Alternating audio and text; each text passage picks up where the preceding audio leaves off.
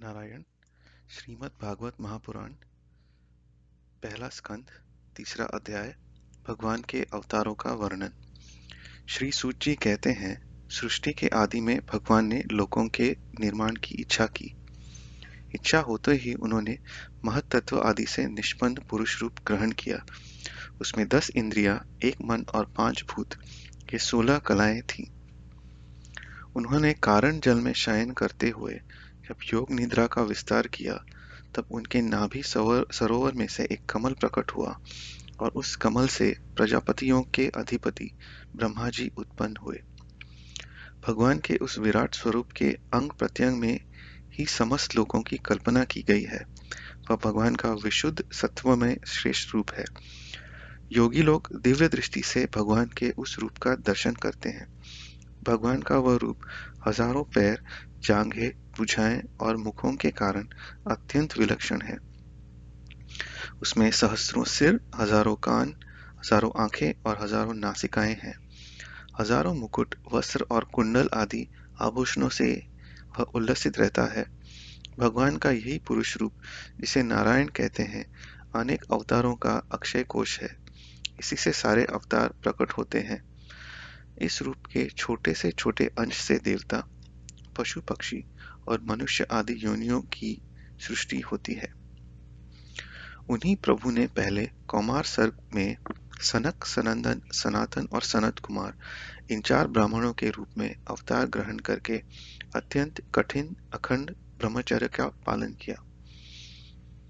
दूसरी बार इस संसार के कल्याण के लिए समस्त यज्ञों के स्वामी उस भगवान ने ही रसातल में गई हुई पृथ्वी को निकाल लाने के विचार से सुकर रूप ग्रहण किया। ऋषियों की सृष्टि में उन्होंने देवर्षि नारद के रूप में तीसरा अवतार ग्रहण किया और सातवत तंत्र का, जिसे नारद पांचरात्र कहते हैं, उपदेश किया। उसमें कर्मों के द्वारा किस प्रकार कर्म बंधन से मुक्ति मिलती है, इसका वर्णन है।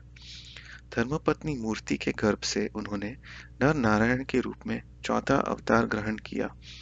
इस अवतार में उन्होंने ऋषि बनकर मन और इंद्रियों का सर्वथा संयम करके बड़ी कठिन तपस्या की।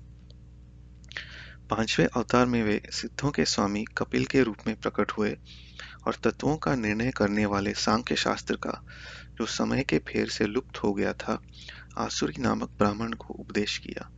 अनुसुईया के वर मांगने पर छठे अवतार में वे अत्रि के संतान दत्तात्रेय हुए। इस अवतार में उन्होंने अलर्क एवं प्रहलाद आदि को ब्रह्म ज्ञान का उपदेश किया। सातवीं बार रुचि प्रजापति की आकुति नामक पत्नी से यज्ञ के रूप में उन्होंने अवतार ग्रहण किया और अपने पुत्र याम आदि देवताओं के साथ स्वयंभू मनवंतर की रक्षा की। राजा नाभि की पत्नी मेरु देवी के गर्भ से ऋषभ देव के रूप में भगवान ने आठवां अवतार ग्रहण किया। इस रूप में उन्होंने परमहंसों का वो मार्ग जो सभी आश्रमियों के लिए वंदनीय है दिखाया।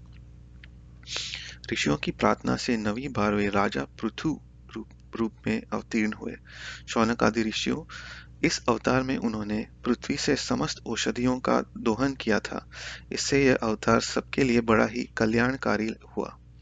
चाक्षुष मनवंतर के अंत में, जब सारी त्रिलोकी समुद्र में डूब रही थी, तब उन्होंने मत्स्य के रूप में दसवां अवतार ग्रहण किया और पृथ्वी रूपी नौका पर बैठाकर अगले मनवंतर के अधिपति वैवस्वत मनु की रक्षा की।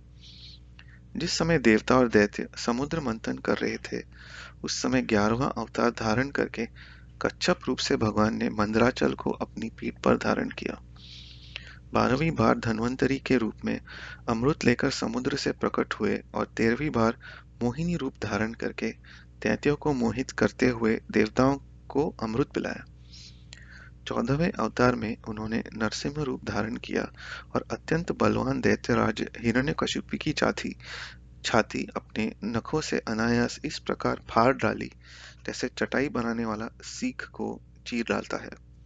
पंद्रहवीं बार वामन का रूप धारण करके भगवान दैत्यराज बल, बलि के यज्ञ में गए। वे चाहते तो थे त्रिलोकी की त्रिलोकी का राज्य परंतु मांगी उन्होंने केवल तीन पग पृथ्वी। सोलहवें परशुराम अवतार में जब उन्होंने देखा कि राजा लोग ब्राह्मणों के द्रोही हो गए थे, तब क्रोधित होकर उन्होंने उन्होंने पृथ्वी को 21 बार क्षत्रियों से शून्य कर दिया। इसके बाद सत्रहवें अवतार में सत्यवती के गर्भ से पराशर जी के द्वारा वे व्यास के रूप में अवतीर्ण हुए। उस समय लोगों की समझ और धारणा शक्ति कम देकर आपने वेद रूप वृक्ष की कई शाखाएँ बना दी। अठारहवीं बार देवताओं का कार्य संपन्न करने की इच्छा से उन्होंने राजा के रूप में राम अवतार ग्रहण किया और सेतु बंधन रावण वध आदि वीरतापूर्ण बहुत सी लीलाएँ की। उन्नीसवीं और बीसवीं अवतारों में उन्होंने यदुवंश में बलराम और श्री कृष्ण के नाम से प्रकट होकर पृथ्वी का भार उतारा। उसके बाद कलयुग आ जाने पर मगध देश बिहार में देवताओं के द्वेषी दैत्यों को मोहित करने के लिए अजन के पुत्र में, पुत्र रूप में आपका बुद्ध अवतार में अवतार होगा। इसके भी बहुत पीछे जब कलयुग का अंत समीप होगा और राजा लोग प्राय लुटेरे हो जाएँगे, तब जगत के रक्षक भगवान विष्णु यश नाम, नामक ब्राह्मण के घर कली के रूप में अवतीर्ण होंगे। शौनकादि ऋषियों जैसे अगाध सरोवर में हज़ारों छोटे छोटे नाले निकलते हैं, वैसे ही सत्यनिधि भगवान श्रीहरि के असंख्य अवतार हुआ करते हैं। ऋषि, मुनि, देवता, प्रजापति मनुपुत्र और जितने भी महान शक्तिशाली हैं, वे सब के सब भगवान के ही अंश हैं। ये सब अवतार तो भगवान के अंशावतार अथवा कलावतार हैं, परंतु भगवान श्री कृष्ण तो स्वयं भगवान अवतारी हैं। जब लोग दैत्यों के अत्याचार से व्याकुल हो उठते हैं, तब युग युग में अनेक रूप धारण करके भगवान उनकी रक्षा करते हैं। भगवान के दिव्य जन्मों की यह कथा अत्यंत गोपनीय, रहस्यमयी है। जो मनुष्य एकाग्र चित्त से नियम पूर्वक सायंकाल और प्रातःकाल प्रेम से इसका पाठ करता है, वह सब दुखों से छूट जाता है। नारायण।